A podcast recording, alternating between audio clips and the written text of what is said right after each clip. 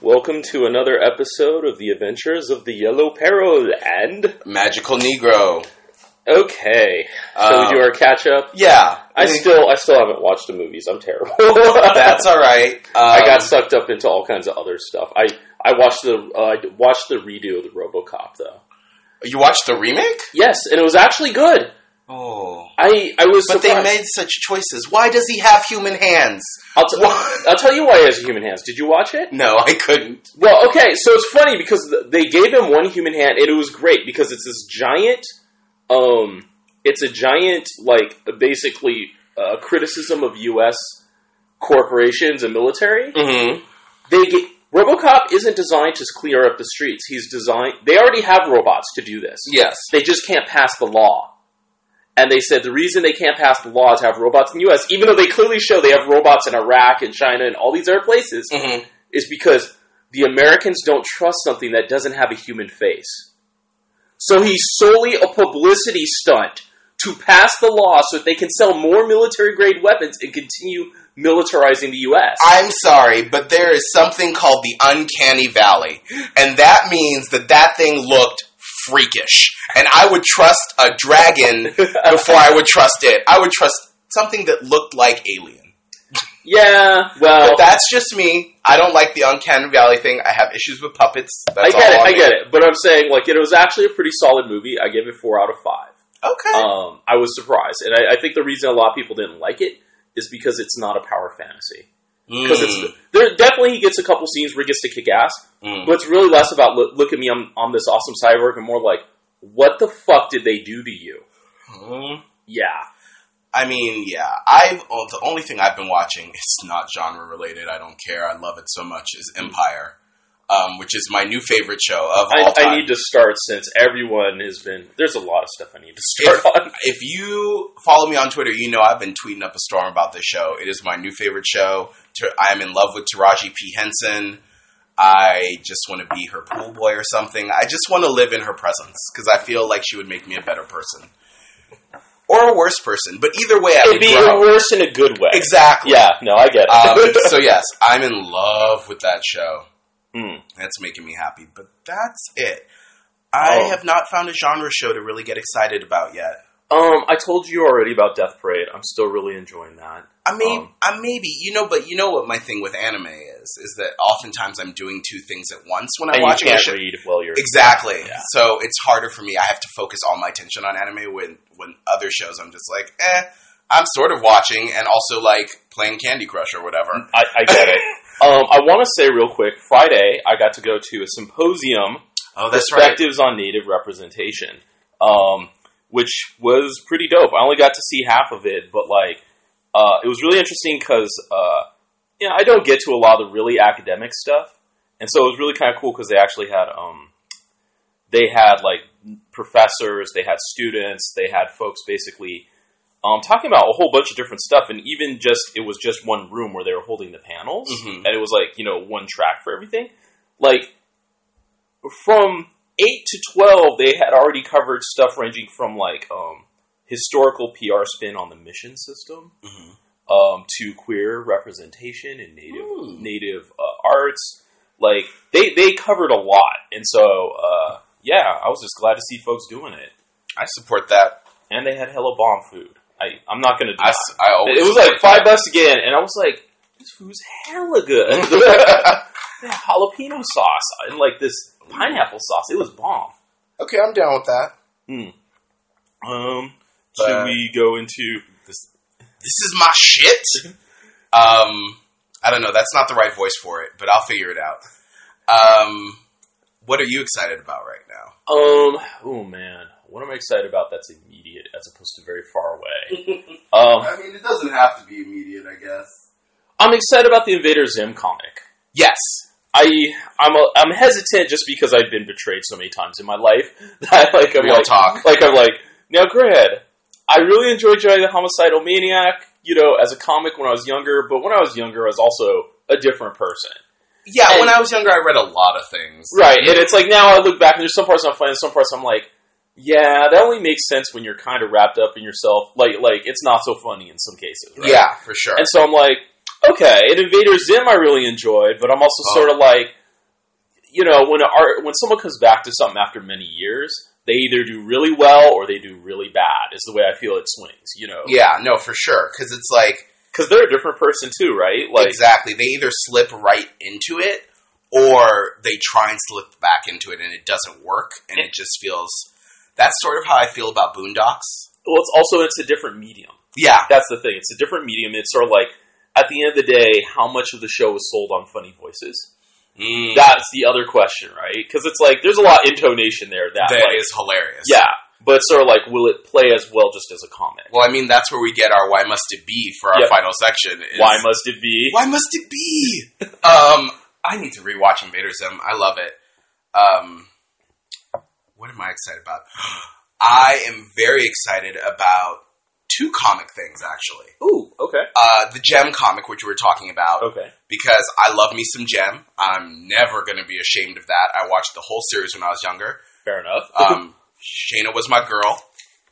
I always wanted there to be a, a live action. Now I'm not so excited about the live action. We'll see. Um, yeah, it made mm, Yeah. the casting made me sad inside. hmm But then the comic is apparently going to acknowledge that Kimber and Stormer are lovers. I mean, they haven't directly said it, but they're like people on Tumblr are going to be excited. We have like an LGBTQ couple. Now, did you watch it at all? I didn't really like. It's like I only saw bits of Jem. You know, That's real talk. yeah, Kimber is um, Jem's little sister who feels ignored and um, sort of like pushed to the side a lot, even though she co-writes a lot of the songs. And Oh, okay. Stormer is a member of the rival band. Mm. Um, now the Misfits. Right. I almost had a brain fart. Um, now that I'm super interested about.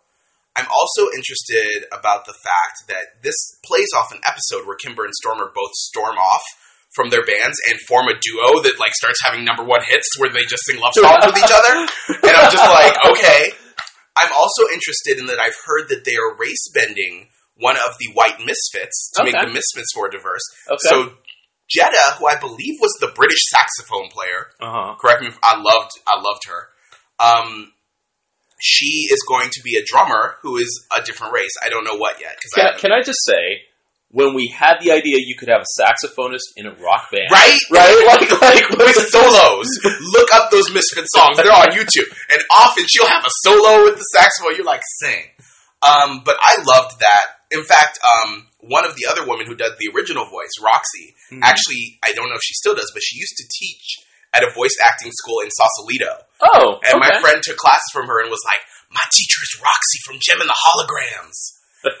it was very exciting. It still is to me. Um, the other thing I'm excited about is Bob's Burgers is having a comic coming out. Hmm. Again, that's something that's interesting because it's like I can kind of see I can kind of see that making it to a comic better because the humor is kind of dry. Well, and maybe maybe it's been out in single issues, and I just was unaware. But I recently got like an electronic arc of Okay. collected, okay, and it's amazing because they don't try and imitate the show. They don't try and tell stories. okay, They each issue has four segments. Tina's erotic fan fiction. so like one of them was My Life as a Horse, where she's a horse in a human family who's asked to join the like Equestranauts. One of the second one was a BSG coverage where she's like the commander of the humans, and eventually she falls in love with a robot and makes a human robot dance, and they all like be friends. The second segment is um, Louise doing some detective work. There's always something happening at school during lunch. okay. Um, at one point, it was like she thought the school photographer was turning people into zombies, so she smashed his camera. and he just stared at her, and she was like, "Aren't you going to melt into goo or something because you're an alien?" He's like, "No, I'm not an alien. That was a really expensive camera." And she's like, "Sorry, thought you were an alien." um, you get a musical number from Gene, which is like rhyming. Um, Right. They do redo Amadeus. I was just like, okay, And, and what's kind of great is because it's actually just written. Yeah. You have you will actually sit there and sing out the song So like I did see how that counter. works, right? Like I did it at the counter at work, and I was like, stop, stop. um, and the last one is just a one page thing from Linda, the mother, that is a letter to a various organization. Um, one time it's to a mother's magazine, and she's like, I believe there's a column on how much wine one should drink for certain things. Putting the kids to bed, two glasses of wine. Watching your favorite show, five glasses of wine. like, I just thought it was hilarious, and the idea not to do like a through storyline. Right, right. Don't genius. don't go parallel. Do Exactly. something that's separate that works. Yeah. It felt genius, and it felt like, I mean, let's be honest, we all watch for those four characters anyway, and to give them all a little bit more backstory and like more history, it, it worked out. I feel that's why like lore books do really well for various geekdoms. Yeah. You know, like like um they had an Aeon Flux book that was really supposed to be like the secret files of the dude. Mm. And so it was interesting because it was like all sort of background world building information, but not a story. Yeah. Right? And so it's like I think those work better because it's like you're not gonna do there's only two ways you could do this. You can either do worse than the thing that people are watching, in Mhm. which case you're just this knockoff and you're not good. Yeah, Or in theory you could do better. But in which That case rarely that rarely happened. The only time I, I can really remember that happening was I, I, I feel like the Transformers comics Those got- were very good. Transformers comics and the GI Joe comics got better than the original shows. I never read the well, as you know. I But on the other hand, those shows were not too The shows be better than, great. right? Like, But speaking of comics, I really have a new favorite comic book um, company, mm-hmm. which is First Second. First, you telling me about this? I'm trying to remember. Um, they're fascinating. They put out a bunch of stuff. A lot. Some of it is standalone. Some of it isn't. Um, some of the things they're doing this season is, um, God, what was Last of the Sandwalkers, which I got an electronic advanced copy of and was reading, and it is basically about a civilization of beetles that live in this one village and an archaeologic expedition that they send out to find out if there's other life in the desert. And it looks amazing, and I read a little bit of it. It's got science, it's got robotics, it's got all this stuff based on beetles. Hmm. Um, at one point, you find out one of them has a robotic body with a with a beetle brain because it got destroyed somewhere else. Wow. Like, there's all this interesting stuff, but they publish about I want to say mm, eight to nine like books a season. okay. They're also translating this French comic, which looks really good, called um, "The Last Man," Okay. that is about a um, martial arts competition in this fantasy world, like where people use magic and swords, and this guy shows up smoking cigarettes with a leather jacket on, and it's just like, I really, I'm going to enter it, and they assume he basically does everything through martial arts. He doesn't use any magic or anything, Okay. and he becomes a top. Now I'm super excited about this. Right, I like competition manga. I like I like you know martial arts. So and they're going to publish all three in like a year. okay. So th- that's translated from French and apparently is very, very good. So I they have quickly become like one of my favorite um, comic book companies. A lot of their stuff is, even if it's not standalone, they're also the ones who publish um, Ben Hatke's uh, Zita the Space Girl, Okay. which is one of my favorites. Nice. Um, all three volumes, and he has another one coming out called Little Robot that's about a little brown girl and her robot. Aww. So like they I- are really some of the best stuff. I think is they published the big one that everyone's excited about. Um, Scott McCloud's The Sculptor. Okay. That's from them. I'm see. I'm right now. My brain is totally failing. Uh, a couple weeks ago, my friend Julia loaned me these comics, and I'm Mhm. trying to remember the name of it. It's like the Society for something something study, scientifical study or something. Mm-hmm. And they're these super cute. Um, I want to say watercolor painted comics Okay. that like it starts off with it starts off with like this cute sort of caterpillar pill bug creature that's all brightly colored Okay. and you're like oh okay and it's there with its parent it's going around and then it runs into people in spacesuits who are tiny compared to it oh, really? right and then the mom shows up and is basically like like basically like swats the scares away the people like don't play with them Mm-hmm. right? And then like someone ends up dead, and as they're going back through their tunnels, you see there's all these skeletons of all these other previously dead people, and so you have this parallel story going on with the cutesy, monstrously huge caterpillars Oh my god. and this giant research lab of people who are trying to study them and all this other plant life and whatever. And I'm not sure. Fascinating. I'm not sure if they're on another planet or if this is like a mutant weird future or whatever. But um, what's interesting is when you follow the people, Mhm. instead of it being all about their science, it's all about like office and relationship drama. Like, like so, like Okay. the guy who gets killed, they go back, and the guy who gets killed, like I guess he was super popular and sort of a ladies' man. And what the main character you're following, her deal is she she went out with him once, okay. and everyone's like, "Oh, this must be breaking you up," and she's like trying to go like she's trying to figure out a way to say, I Not really. didn't really know him. Like, you know, this is so awkward and weird. And like, I love it. she ends up dating someone else, and it is just sort of like they do this really great thing of playing with the awkwardness, but it's awkward in a real way. So yeah, Oh, which reminds me, there's another comic coming out. I think you would love. Um, I have an advanced copy of it. I'll let you borrow it. okay, You would love it. It's called Rutabaga the Adventure Chef. And it is a fantasy world with this boy who is going around doing these adventures to get ingredients to cook. He has no interest in like so the opening scene is him finding a magical sword and you're like he's going to grab it and he's like yes and he plucks the mushrooms off the hilt. He's like the mushrooms that only grow on enchanted objects. And so he ends up accompanying all these like adventurers just cuz he's like, "Oh, you're going to hunt dragon?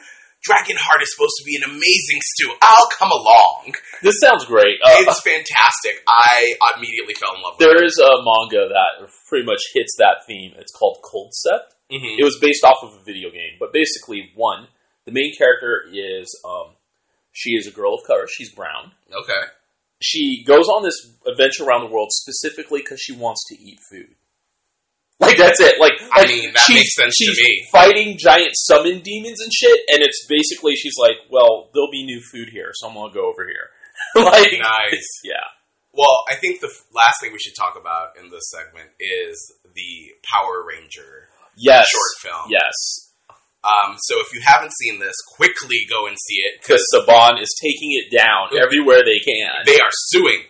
Um, I'm going to attempt to download it as soon as we're done recording this podcast because I want it forever. right. Um, it's basically a darker, realistic. Mm, not realistic, but Not It- well. I mean, realistic it- in a sci-fi sense, I guess. it's grindhouse kind of. It's grindhouse. cyberpunk grindhouse. I wouldn't call it grindhouse exactly. It doesn't have enough like. Well, I guess it does. It does have a lot of gore. You know, people are getting their heads shot off. That's and, like, true. they're- they had they gave you the required titty shot for it to be grindhouse. Uh, it was unnecessary. Totally it was such which is why I'm like, this is more Okay, okay, you convinced me. You convinced me. I mean, there are problems to be sure. The black man who has the over sexualized two women in his bed, the aforementioned titty shot, which was completely unnecessary. We and him doing drugs. and him doing drugs. Although, like I said before, I don't know if I have as much issue with that because he wasn't shown as a druggie. He was shown as someone casually using drugs, which I often view as like a more upper class trait. Right. Like, you know, I've been to those upper class parties in Soma where you're like, everyone's on hmm. coke but me. I'm gonna go now. yeah. Um, so yeah. I sort of, I don't know, but it was problematic nonetheless. Now, I mean, you, anyone should be able to guess the number one reason I loved it, which is Katee motherfucking Sackhoff. Mhm. There is no one finer in this world. I adore her, and to retcon her as Kimberly, who was always my favorite Ranger anyway, I I thought it was amazing. Honestly, I feel like I stopped watching the series way early, so a lot of the stuff about the Machine Kingdom and stuff like that I didn't get. You know, I never actually got into the series. It came in, you know, it came in just as I was kind of, God, I was like maybe, I was hitting my older teens, and it just Mm. didn't appeal to me. And also the fact was I had seen, um, I had seen some of the original Japanese Sentai shows, Yeah. so I was just sort of like, so I get about five minutes of like robot fighting action, and the rest is like, High school. yeah, Well, number it's like Saved by the Bell, and I was just like, I just don't care about Saved by Saved by the Bell at all. Okay, I was a Saved by the Bell fan. I'm not gonna lie. Yeah, yeah, no, that's totally good. I'm just saying, I'm not that market. Like, Uh, but I appreciated that even when they were out of their outfits, they always wore the color. right, like right. they were restricted. Number one, and number two, I mean, one of the great disappointments in my childhood was that um, the Power Rangers were appearing at Universal Studios, Mm. and I told my dad we had to go, and I said we had to leave early. I was like, we Oh, need to leave at like leave five a.m. And he was early. like, nope. We decided he decided we would leave at noon. We never made it to the park because it was bumper to like Power Rangers shut down the 405. Yep. Um, apparently, Was it? Was this the time that they had their first showing in a long time or something? Or no, this was when the show was first starting, and it was it was Oh. even before. I think it was even before Tommy was on the show. Okay. Like it was way early, but it was, had been huge, and apparently everyone who got in had gotten there by like six thirty in the morning. And they all basically did martial arts with their helmets off, so that you could could actually see how they move. And exactly. it, there was a couple show, a couple clips I had seen from the shows where you do get to see him do that. And Yeah, What I thought was kind of interesting, and I mean, just because I'm deep into martial arts, I could see him doing similar moves, but I could tell which people had different backgrounds in their training. exactly. And I was like, okay, that's kind of cool. Like, it's kind of interesting that you can see clearly that like Kimberly comes from a gymnastics background. It's not necessarily a fighting back. Like there was Yeah. awesome stuff, but it, see the Dark Gritty remake. I thought it was really fascinating. I would love that to be a whole film. yeah, Um, the ending f- fucked me up. yeah.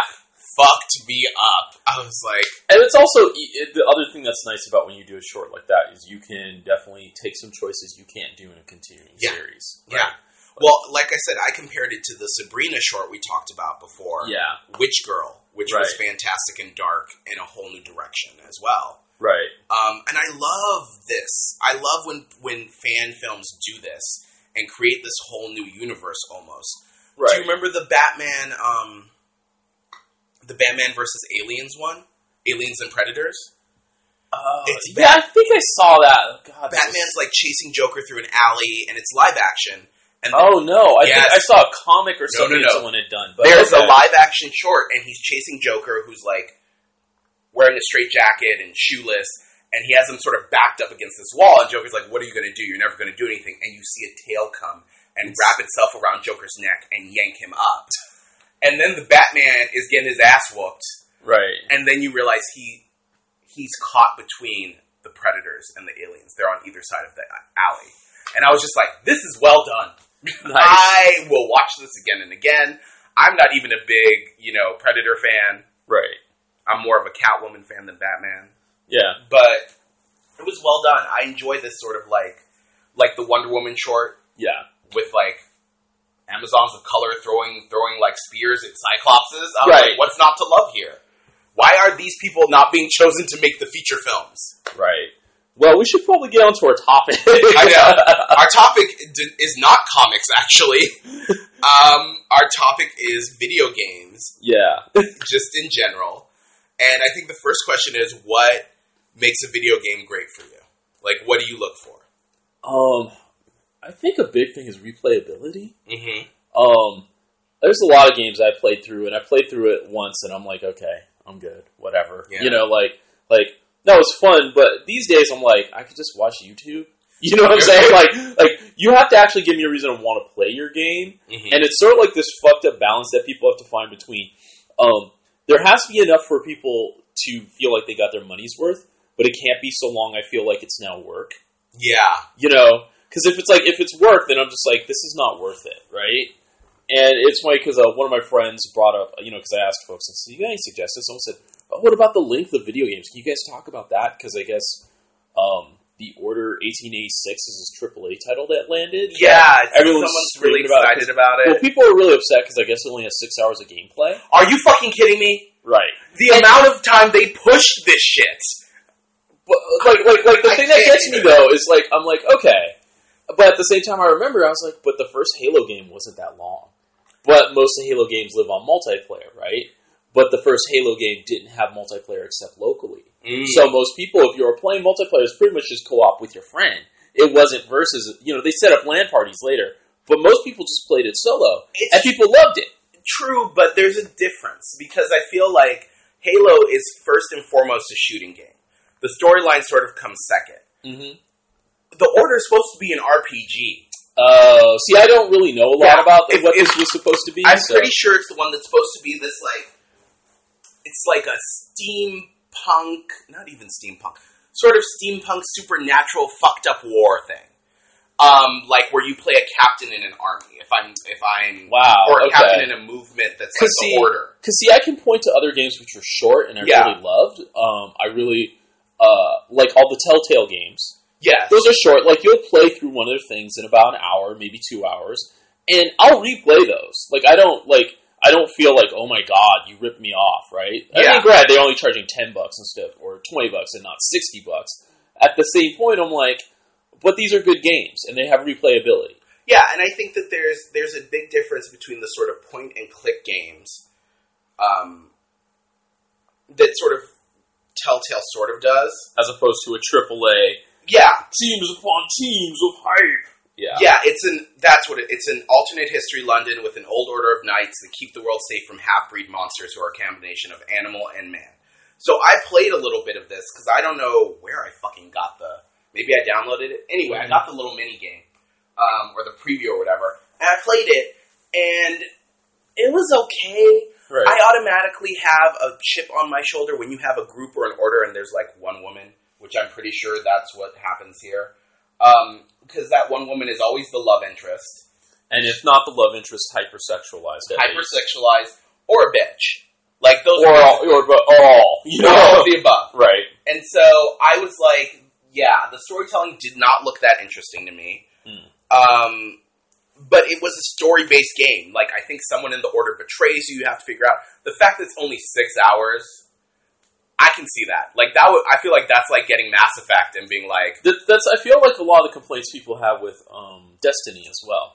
yeah. I think they pushed through that entire game in like 20 hours or something. And people said it felt like a preview, right? Well, it's yeah. pe- Well, story wise, they said it felt like a prologue. So that's Yeah. another thing. It's like the mouse story you actually took people through was nothing, and uh, a lot of people said the the fighting became, you know, the shooting became repetitive. And you know, well, people say shooting games are repetitive.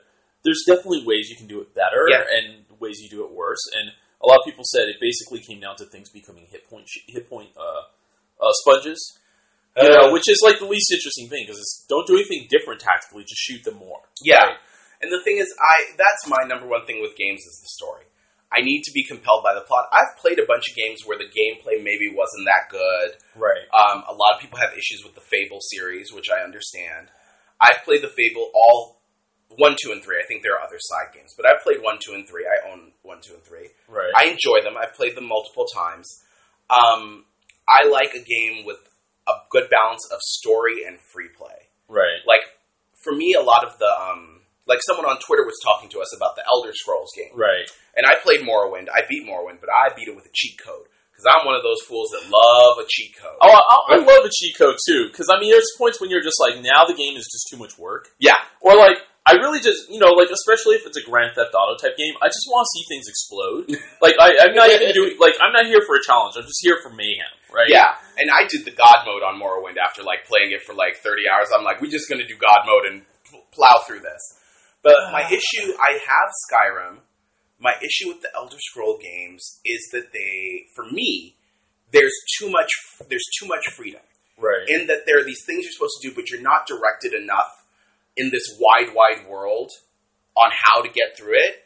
Um, and it just seems really like Dragon Age is a better thing for me right. because you there is free play. You can go and do all these things. You don't have to follow the main storyline if you don't want, Right. but you know where you're going in the main storyline. Right, like like I feel that's kind of a trick that a lot of JRPGs had that like maybe people forgot about. Because in a JRPG, you normally start out you're like in a town or in a place, and you know they put you through like a couple linear things, Mm-hmm. and then you get into the overworld where you can start to wander around to more places. Exactly. Um, I actually had just seen a video a couple weeks back. There was a guy who works for Disneyland, mm-hmm. and basically he took what he learned from how they design stuff at Disneyland to make video game levels.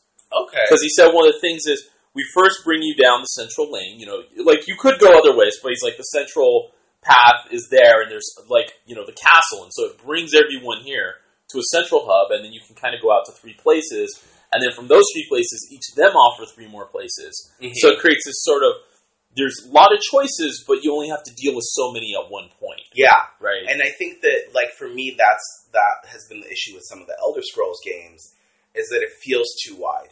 And I can see where that's a plus for some people, but I just can't get into games where it's like over hundred hours of gameplay. And the other problem is, you know me, I'm a grinder.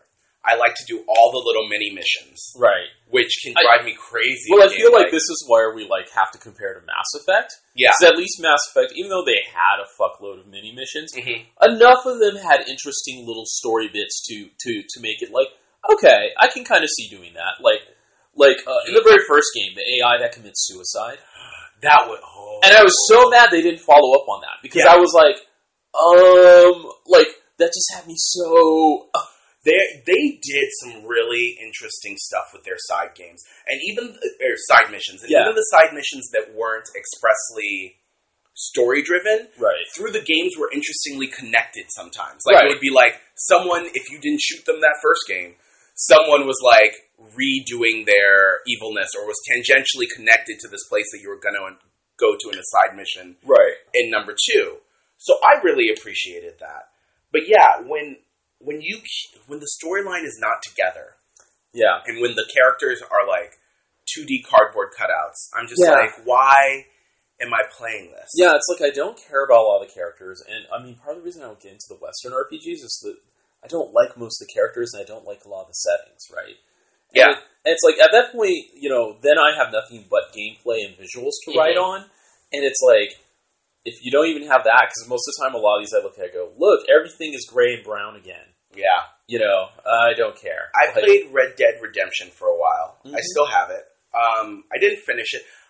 Eh, I, I'm very selective about the games I finish. They have to be like they have to grab me like that. Like I Right. finished all the Dragon Ages, all the Mass Effects, um, like a bunch of other small games here and there. right. But it re- the storyline has to grab me. So Red Dead, I thought had interesting things. I actually sort of liked the storyline. What pissed me off? Now I remember why I stopped playing.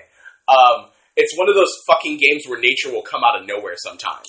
I, I've seen videos Yeah. where like like a I bear just jumps somewhere. Yes. I also saw the videos where there was bugs where like the bear will go flying up into the sky because they had some mess up in like Yeah. the I just collision detection. I, I there's nothing worse to me than playing a game like you trying to get from point A to point B on this horse, and all of a sudden you hear some sort of roar, and I'm just like, what the fuck is happening? And you And there's a mountain jumped. lion. Yeah. I was like, nope, no, not in that. What other game? There's another game that does that. Oh, the Assassin's Creed where you're half native, which has a whole lot of issues. I was gonna say like the game that I, the game that has the wildlife from nowhere, but like is a key part of the gameplay is Minecraft. I've never played Minecraft. Minecraft, um, you know, it's one of those games where like I didn't even try it for several years. Mhm. Like everyone's like, it's cool to build things. I'm like, and, That's- but, but like what everyone told me about building is like you get stuff and then you make axes and you use axes. I'm like, I don't care. But like after I played it, then I saw I was like, no, the point is you build evil supervillain bases. you build houses in places where you just go, I would chill here like a villain. Like, look, I found a I found a mountain that has a natural occurring lava waterfall. I'm building a glass house on top of this where I will drink wine and observe the land. Like, like that's what you do in this game, right? I mean, I can get behind that. But like, like the the survival part that's interesting is because most of it's wild and um, there's some monsters, but the monsters get worse at night. Oh, So the very first part of the game is like, I need to dig myself a hole to hide in, and I need to. You. The thing is, if you're in a dark area, monsters can spawn randomly. So you have to have light sources in your house, oh shoot! right? And So, they can spawn in your home. they can spawn in your home, and so like you have to have light sources in your home, and so it's like like the first part of play is like you're just like oh fuck oh fuck I'm gonna get jumped and like like because I, I had first started playing with Les and we are playing co-op and we're both like we're both like okay we'll try it out together Mhm. and we're both like we're like we're spawned randomly on the map and we don't have a map to start so we're like where are you I don't know I'm on an island okay I'm just gonna try and get to a high hill and see if I can find some landmarks to guide you to me. So it's like this intense desperate like survival situation. And then once you have some basic shit going then you need more supplies. So you're like trying to go out to get them and you're like oh god I might get jumped. And then there's all these stories you gotta put like and then I was getting chased by spiders and skeletons. Fuck fuck. Get the arrows ready. I'm coming home. Get the gate open. Help let me in. Like Yeah, yeah. that's a lot. yeah. I the survival games, you know, they freak me out a little bit because I don't want to have to survive. Um, yeah I like to throw giant fireballs instead of meters Right. I don't like to have to worry about just getting jumped all the time I, s- you know, wildlife attacks you in Dragon Age, but I'm like, I got fire yeah and like magic. I am fine with this. I don't just have a gun like in Red Dead Redemption that is hard to aim when something's clawing at my chest. right Um, but that's me. But yeah, no, storyline is the most important thing, and the the more I like, the more I play games, the um, I guess the more more selective I get. mm-hmm Um, I can get drawn in really easily by a storyline, but then I find that a lot of the games don't deliver on the story that they promise me. or the amount of grind you have to do to get through the story is way Oh. too high. That's why. That's why I just watched. I was like, I'm just gonna watch all the video clips for the last final Final Fantasy 13 game because Mhm. I'm like, It, no. I did restart playing Final Fantasy X recently. Oh, how far did you get? Um, I got all my people. Okay. I I actually got pretty far now that I think about it. Um, she was almost forced married to Seymour. We fought Oh, him yeah, off. yeah. Like I think I've gone pretty far. I'd probably go back and finish it. I've never played it all the way through, Okay. simply because the first time I almost got all the way through. And you know how they have those secret things you get for each Oh, person God. to get like God, don't. special aeons. don't. you know I'm a grinder. And so I get to the end, I'm like, I have all the special items, I'm gonna get these special aeons, I'm gonna kick ass. I had one of the special items, I think Lulu has a black magic spear. Did you use it? I used it because there's nothing to market as special. And so I was full of bitterness and I threw my controller down and then I did not touch that game for there is. six years. I, I will let you know that you can make better. You know, they you can go through a bunch of bullshit to get their ultimate weapons, or you can go through different bullshit, but different bullshit that's more in line with play Mm. to make shit that's better than their ultimate weapons. okay. Um, that's what my friend Les did. I only ended up with I think Yuna's ultimate weapon, and you know I was just like I can't with like You're like, I'd love to, but I can't. I cannot. Like That's real. here, time jump, dodged these 400 lightning bolts. That was bullshit. That was straight up bullshit. I love me some Lulu, but that was bullshit. Oh, I love Lulu, but I was just like, this is not the game I signed up for. No. That's my problem with mini games. It's like I'm like, okay, you want to add some variety to gameplay, fine. That's fine if it's a stupid little extra. But like when you're making it the thing I have to do to get unlock my character's ultimate power, That's you, yeah. I mean, I think that smaller games, like I will play Candy Crush and Candy Crush Soda. I will not give them my money, right. but I'll play. I have a friend who was working for a company that does stuff like that, and they said after the first time you play, most of those games have a thing that turns up the difficulty to Yeah. make you have to buy more after. Oh yeah, no, I fully, fully recognize that because there are points where I'm like, this shit just got too hard too quick, and I'm not buying any specials from you. Right. You don't get money from me. Um, but I like I can play those games because unlike like I'm one of those people we've talked. I'm not a huge fighter shooter game. Fan. Yeah. But there, Um, you can take your time. You can kind of think Well- about shit. Well, there's like a little, there's a little um, more thought involved than just shoot what's coming through the door. Like the shooting games that have like an element of puzzle, or I can get with those. Did you ever play or see Stranger, Odd- uh, Oddworld Stranger? Yes, I didn't play it, but I remember it coming out. Yeah. I That mean- one was sort of like a shooter puzzler because Yeah. you could beat the enemies in all these kind of different ways. And I mean, yeah, I just feel like I tried to play what's that one, Ico, that everyone was in love with for a while. Oh yeah, but the controls on that are kind of were like just horrible. it, it. It was their first game, right? yeah, I mean, I Yeah. suppose. Um, The PlayStation had a lot of like stuff in that era. oh, PlayStation. I, Did you ever play Silent Bomber? No. Silent Bomber was an amazing uh, first uh, PlayStation One game. That was uh, sci-fi. hmm Um, basically, you're uh, part of a team. You know, you're in some war, and you're you're basically trying to take out the enemy, and you're mostly fighting robots. And your character basically has this gauntlet that shoots out uh, sticky bombs. Okay. And so the thing is, you are uh, you know, overhead view. You're dash, you're dash jumping and trying to avoid all the robots. And you can either lay bombs behind you as they're chasing you, or you can shoot the bombs onto enemies. And if you stack multiple bombs together, the explosives like have a uh, exponential effect. Okay. And then you start uh, you start um, upgrading your thing for more range, more bombs, more explosives. Da da. da. Really great gameplay. Uh, you know, it was an alright story for the time. You know, Uh-huh. with like betrayal and da da da. But Yeah. like, yeah, And I mean, I think I think controls are really, really important. Controls are one of the reason I've never been able to play. Um, Resident Evil. well, no, not Resident Evil. I actually played Resident Evil when I was younger, um, but I've never been able to play the first-person games. Mm, I always have to be looking at my character mm. because for s- controls in first person for me, I just end up spinning in a ball and not knowing who's shooting me, and then falling in a pool and drowning. And it's not fun for me to do that for like an hour in a row. yeah, yeah, Um, but the controls are really important to every game because it's like yeah. It's really easy to craft this. Well, no, not easy. None of it's easy. But I mean, like it's you craft this complex world where you have to leap from rock to rock to rock and do this.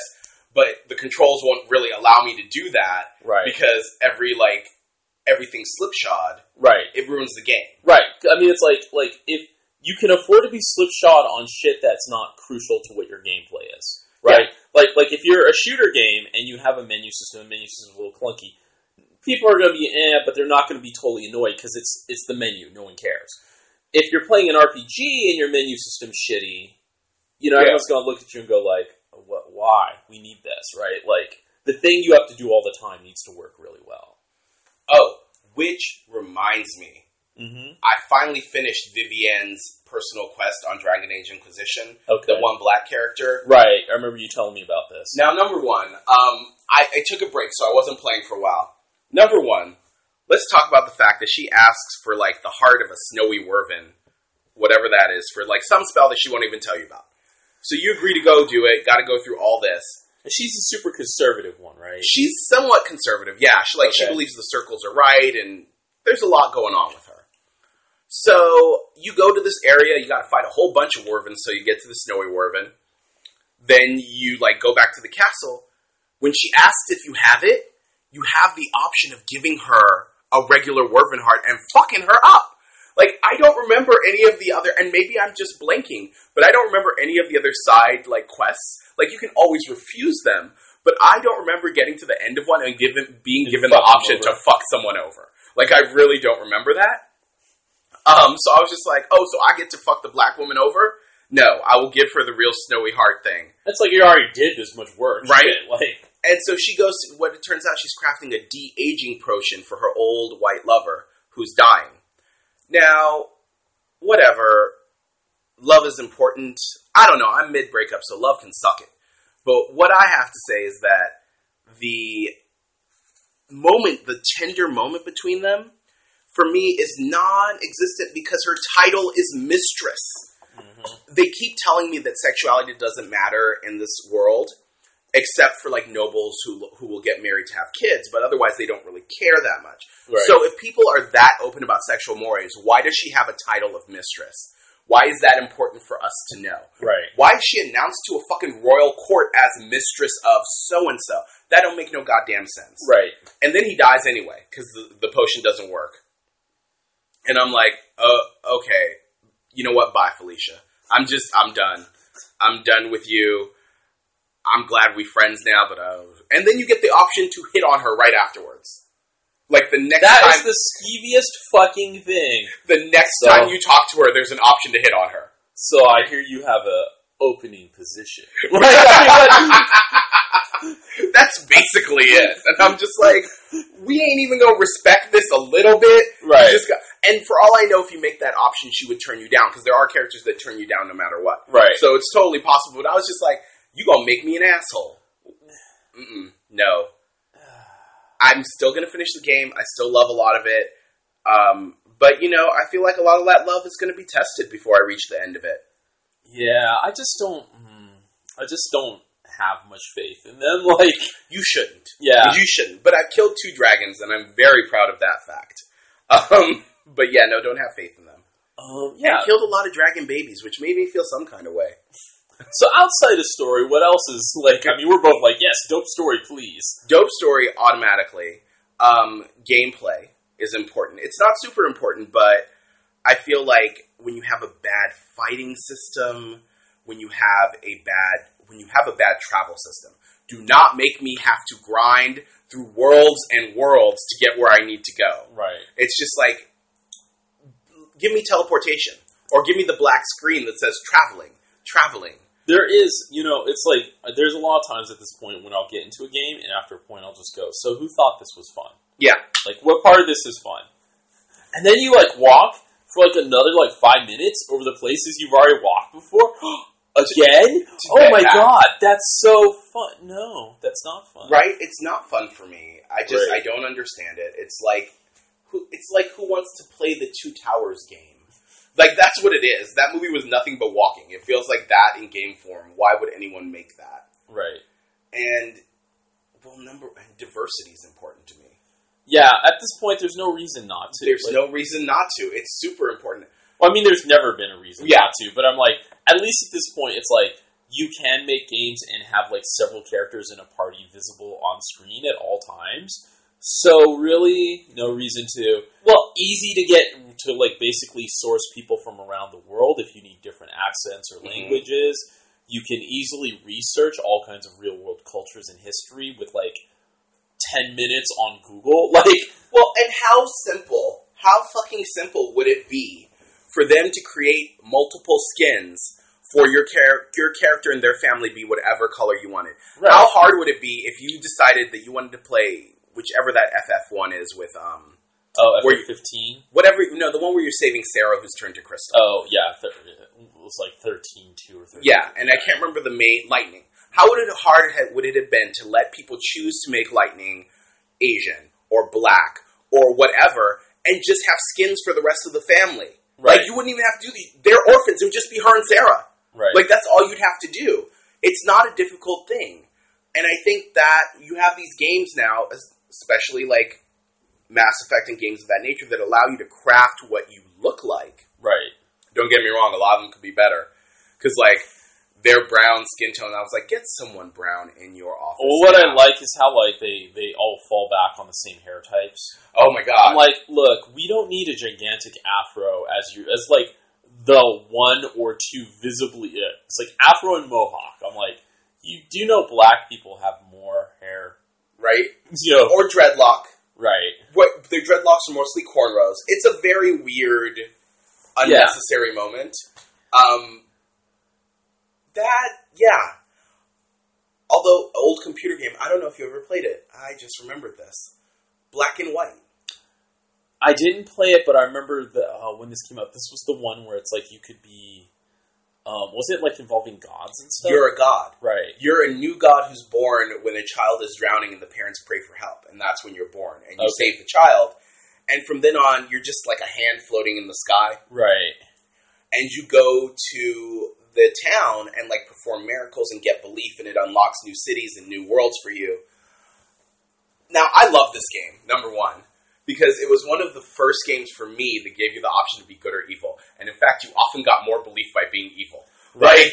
You could provide some wood for them and be like, look, you've got wood to build houses. Or you could throw a fireball at the house or drop a rock on it and people would scream, but everyone would start believing. Right. Um, and the interesting part was this is what this is what my ADD tangential thing happened. Um, the skin tone of the hand and stuff hmm changed with your um, with your belief and where you were on the spread from good to evil. It didn't turn brown, thank goodness. Okay. It was just it was just normal peach colored hand. But the more evil you got, the more red veins would pop up, and then your nails would turn black and curl. It was just a fun game where I got to play out my megalomania on little tiny people. Um, there's like a little fire in front of your temple that you can pick villagers up and drop them in it, and like if they scream and burn, and you get more power. Like it was just, it was a breeding ground for sociopaths. Let's just be real. But I love that game. I recently tried to play it on my my laptop, and my laptop is too many generations ahead of the game. Yeah, it's like I don't know how to run this. I'm like, no, backwards compatibility is key. I uh, um, shall we switch over into why must it be? Let's go to why must it be. Do you have a why must it be? Um, I do. It's actually ridiculous. It's well, it's, it's ridiculous only that's still going on. Uh, go first. You're So, you've heard of Penny Arcade? oh, I've heard so much about Penny Arcade. They decided this year they were going to start their "Let's Be Bullshit About Women" thing early this year. Like every year, they tend to find something fucked up to say, yeah, and then people try to nicely tell them that's fucked up, and then they find a way to like you know respond in a way that's more fucked up. yeah. And this happens every year, and and it, it's it's only annoying because it, it, it's I'm not it, at this point. It's I'm more annoyed at everyone else around them who keeps enabling it. Mm. Well, they're really nice guys. They just don't. No, they're adults. They're they're adults and they're choosing to do this. And Yeah. You gave them the soft version. People give them the hard version. They don't learn. So I don't understand why you keep, you know, trying to say they're nice guys. Um. So one of the women who's been harassed by GamerGate, Uh huh.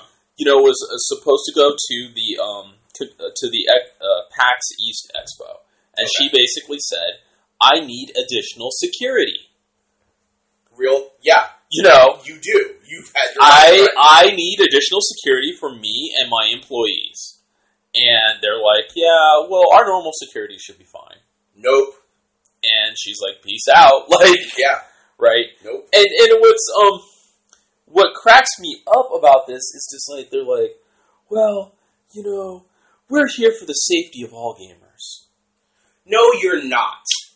Especially like like yeah, okay. So whether you want to say they're rape like how you want to take that rape joke thing, the thing is if a bunch of rape survivors say I don't like that joke and your thing is I'm going to make shirts mocking your mocking the fact that you're triggered for my profit and lols, Uh, hello. Yeah, yeah. You know, it's like even if we're going to argue your initial thing is okay, your your response after is clearly not in good intent, right? Well, okay. th- mm, I'm. This ties into my why, my must it be my why must it be, but I'm going to let you finish. But this whole the reaction after the confrontation that's what pisses me off. Like we can we can believe that your initial moment was like a fucked up moment, a brain fart, right, different right. intention, but how you react to people calling you on it, that's when shit gets real. Well, we can even say your first thing was fucked up. Yeah. right. Like like that's fine. I mean, it's not fine, but it's like like okay, you fucked up. But here, people told you why it's fucked up, and then you just go further, right? And it's like okay, you know, it's like it's not your fault. You know, if you get in, you know into a fender bender and maybe you hit some kid on a bike, that's terrible. You didn't mean to. But there's a difference between you get out, you make sure the kid's okay, you, you know, you give them insurance if you need to, you call an ambulance if you need to, as opposed to, oh, well, let me run you over three more times. Or speed off into the night. Right, cackling. Cackling. Yeah, let me take a photo, upload it, laughing, and then drive away cackling. Like, look what I hit today. Lol, lol, lol. Like, I mean, that's basically the attitude, right? Yeah, no. it's like, yeah, no. Even even if the first was an accident, your response shows us it might as well have not been. Yeah. Like, it might yeah. as well have been. but you know, this is all. This is the thing. Is I'm like, when you have these folks getting airplanes diverted, when they have like the FBI, you know, because the FBI will not step in to arrest white men Oh, until no. they've done way too much. Like, like, like seriously. Oh, you killed your thirty-third person. Now we got to step in. Well, Like, re- remember that fucking movie with um, Leonardo DiCaprio, Catch Me If You Can? mm-mm, I. It's based on a real story about this guy who committed all these crimes forgery, millions, did all this. He gets hired in the end. That would never have happened if that was a black man who did the exact same thing. They would have shot him in the street. They would not have offered him a fucking job. right. I just, yeah, no, the FBI don't give a shit if it's white men. They're allowed to. Right, they could do a lot of shit. So I'm saying at the point when the FBI has stepped in, Yeah, and the FBI only stepped in after that plane got diverted. exactly. So I'm like, okay, at that point now, shit has stepped in, and you don't think there's a you know, a need for additional security? Like, even if she wasn't coming to your thing, I still would be like, wow, guys, this last year people been off the fucking chain. We need some extra security, right? Well, even if you're not human enough to care about people's security, even if You should be worried about liability. No, thank you. That's all I'm saying at you. this point. Is I'm like, it doesn't. Like, even if you are a horrible person and don't give a shit about people's safety, you should look at that and be like, we don't want anything to happen at our conference. We don't need to be lumped into this just for publicity's sake. We don't need people to come after us. We don't need anonymous to come after us. We don't need all these groups to come after us because we didn't provide enough security and a woman was harassed or assaulted at our con. Like that should that's that's just being ugh. If you don't have humanity, at least have business think. Right. Like Right, you know, that's the thing is I'm looking at I'm like, don't you even care about liability? And I'm just saying like like it's the fact that it's not even the the expo hasn't even happened yet. This is like all all you had to do to not fuck up in this situation would be to give some sort of we're looking into additional security. The bullshit, you know, obviously I'm pretty sure she probably pressed for details that Yeah. they didn't have. Well, you know, that's probably what happened. She probably said, "So, what is this additional security? Oh, we'll do this. There are people with guns coming after me. Well, we should be fine." The No, listen, the bare minimum that anyone should have is a respect for someone else's safety in life. Bare minimum. right? These men are crazy. they're just hyper violent. hyper violent. We've already a lot of them are MRAs, Yep. and we've already seen how MRAs react in the world. We already had enough shootings. We've already had enough attacks to know that this hyper violent masculinity is a goddamn problem. Right. And you have a huge section in your community. Right. And it's like the other thing that also gets me just business wise. I'm like, so is 51 percent of the human population not a good market? Uh, I- I apparently just- not. I'm just sitting here. I'm like, video games are over 30 years old now. Well, women don't play video games, don't you know? Or design them, or write for them, or anything. and they don't have any sense at all. That's why that freak. That's why Kim Kardashian only made like something billion on her On her game, like, you know, just because people don't know better. Like, I mean, all right. Uh, but yeah, did you have more on your why must I it be? do. I'm My- totally. Go ahead. Let my me. why must it be is slightly different.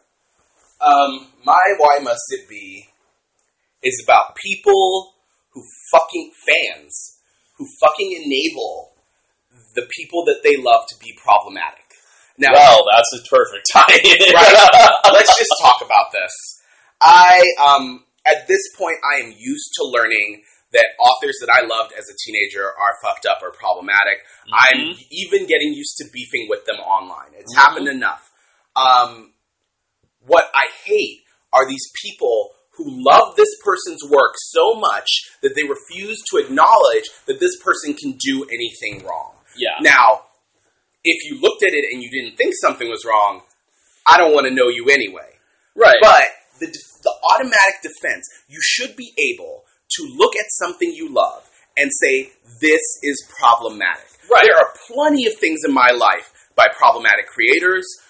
I am aware of their problematicness. I don't ignore it when I talk about it. But there's even stuff where it's like I don't understand how that's problematic, but I can also go, you know what? I'm just going to acknowledge that you said that because I mm-hmm. don't live your life, and you know that might come up again later, or someone else might bring it up. It's like maybe I don't know. I'm not going to have to dismiss it. Know? Exactly. It's not going to take the book from my hands and burn it in front of me. Well, and then these fans who fucking are ready to go balls to the wall when the person they're defending is not interested in them doing so. Right. Because they're so invested in their own love and their own need for this bullshit. Yeah. I mean, maybe it's not bullshit. I shouldn't go there. Well, no, what, what they bullshit. need to do is they need it to be perfect, and they're angry that you don't agree it's perfect.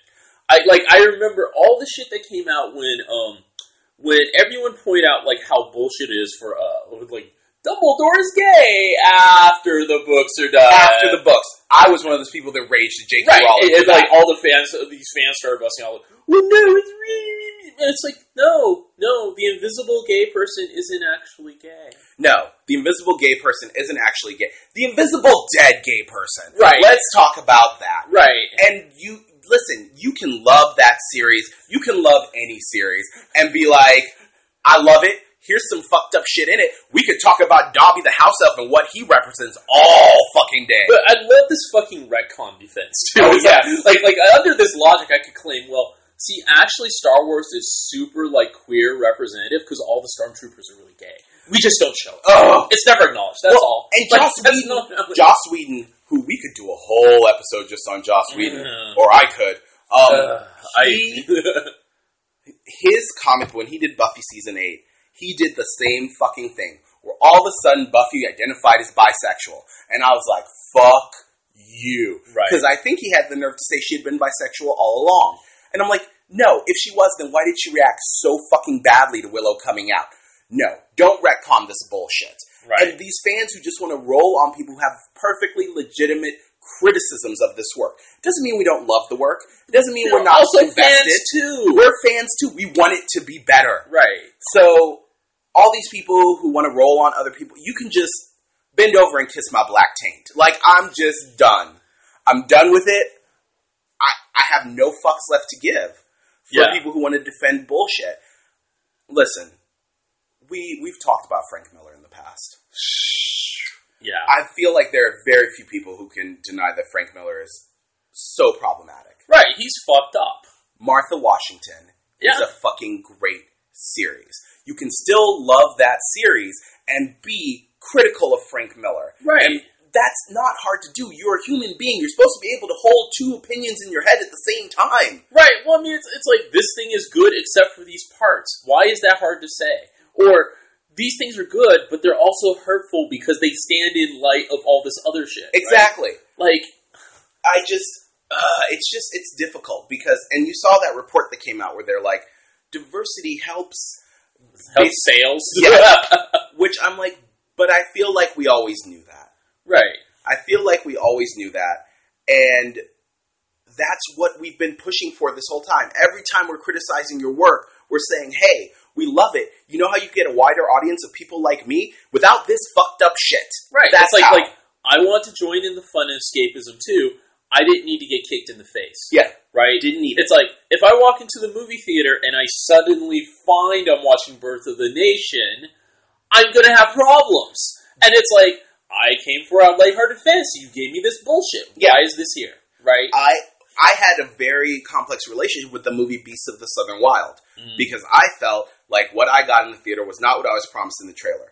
Mm. After a couple weeks, I, I, I realized that I did love the film for what it was, but, But it took me time because I was like, I felt like you promised me a fantasy and you did not give me one. You gave me something very different. right. And I also was on a date. This is a horror story. I Oh. took a date to that movie because I was like, Oh. fantasy film, good film. It's going to be Oh. great. um, it was a friend date. And um, his father had just passed. Oh And the whole movie is about her losing her father. I was like, had I known this shit. See, see, I'm just the worst. I'm the worst first date movie picker. I just, and because I'm so used to just picking movies based on that sounds interesting, without like thinking like, no, Chris, you have to put this through the romance filter, right? Exactly. Like I'm like, we went to see Pi. Oh, Oh, we yeah. went to go see like Saving Private Ryan. Ooh, we went to go see Requiem for a Dream. Yeah, I did go see. I, we went to go see Requiem for a Dream for a midnight show. so we both come out like, what the fuck? well, but yes, I think what we've learned this episode is, Is- that do better and don't let Chris pick the movie on first date. well, true. So thank you for joining us at another episode. what's the email again? And if you want to contact us, our email address is yellowperil.magicalnegro at gmail.com. I think we're having some issues with it not forwarding, Oh, is so we're going to figure it out. But um, yes, that is the email. And hit us up on Twitter or SoundCloud. cool? Catch y'all later.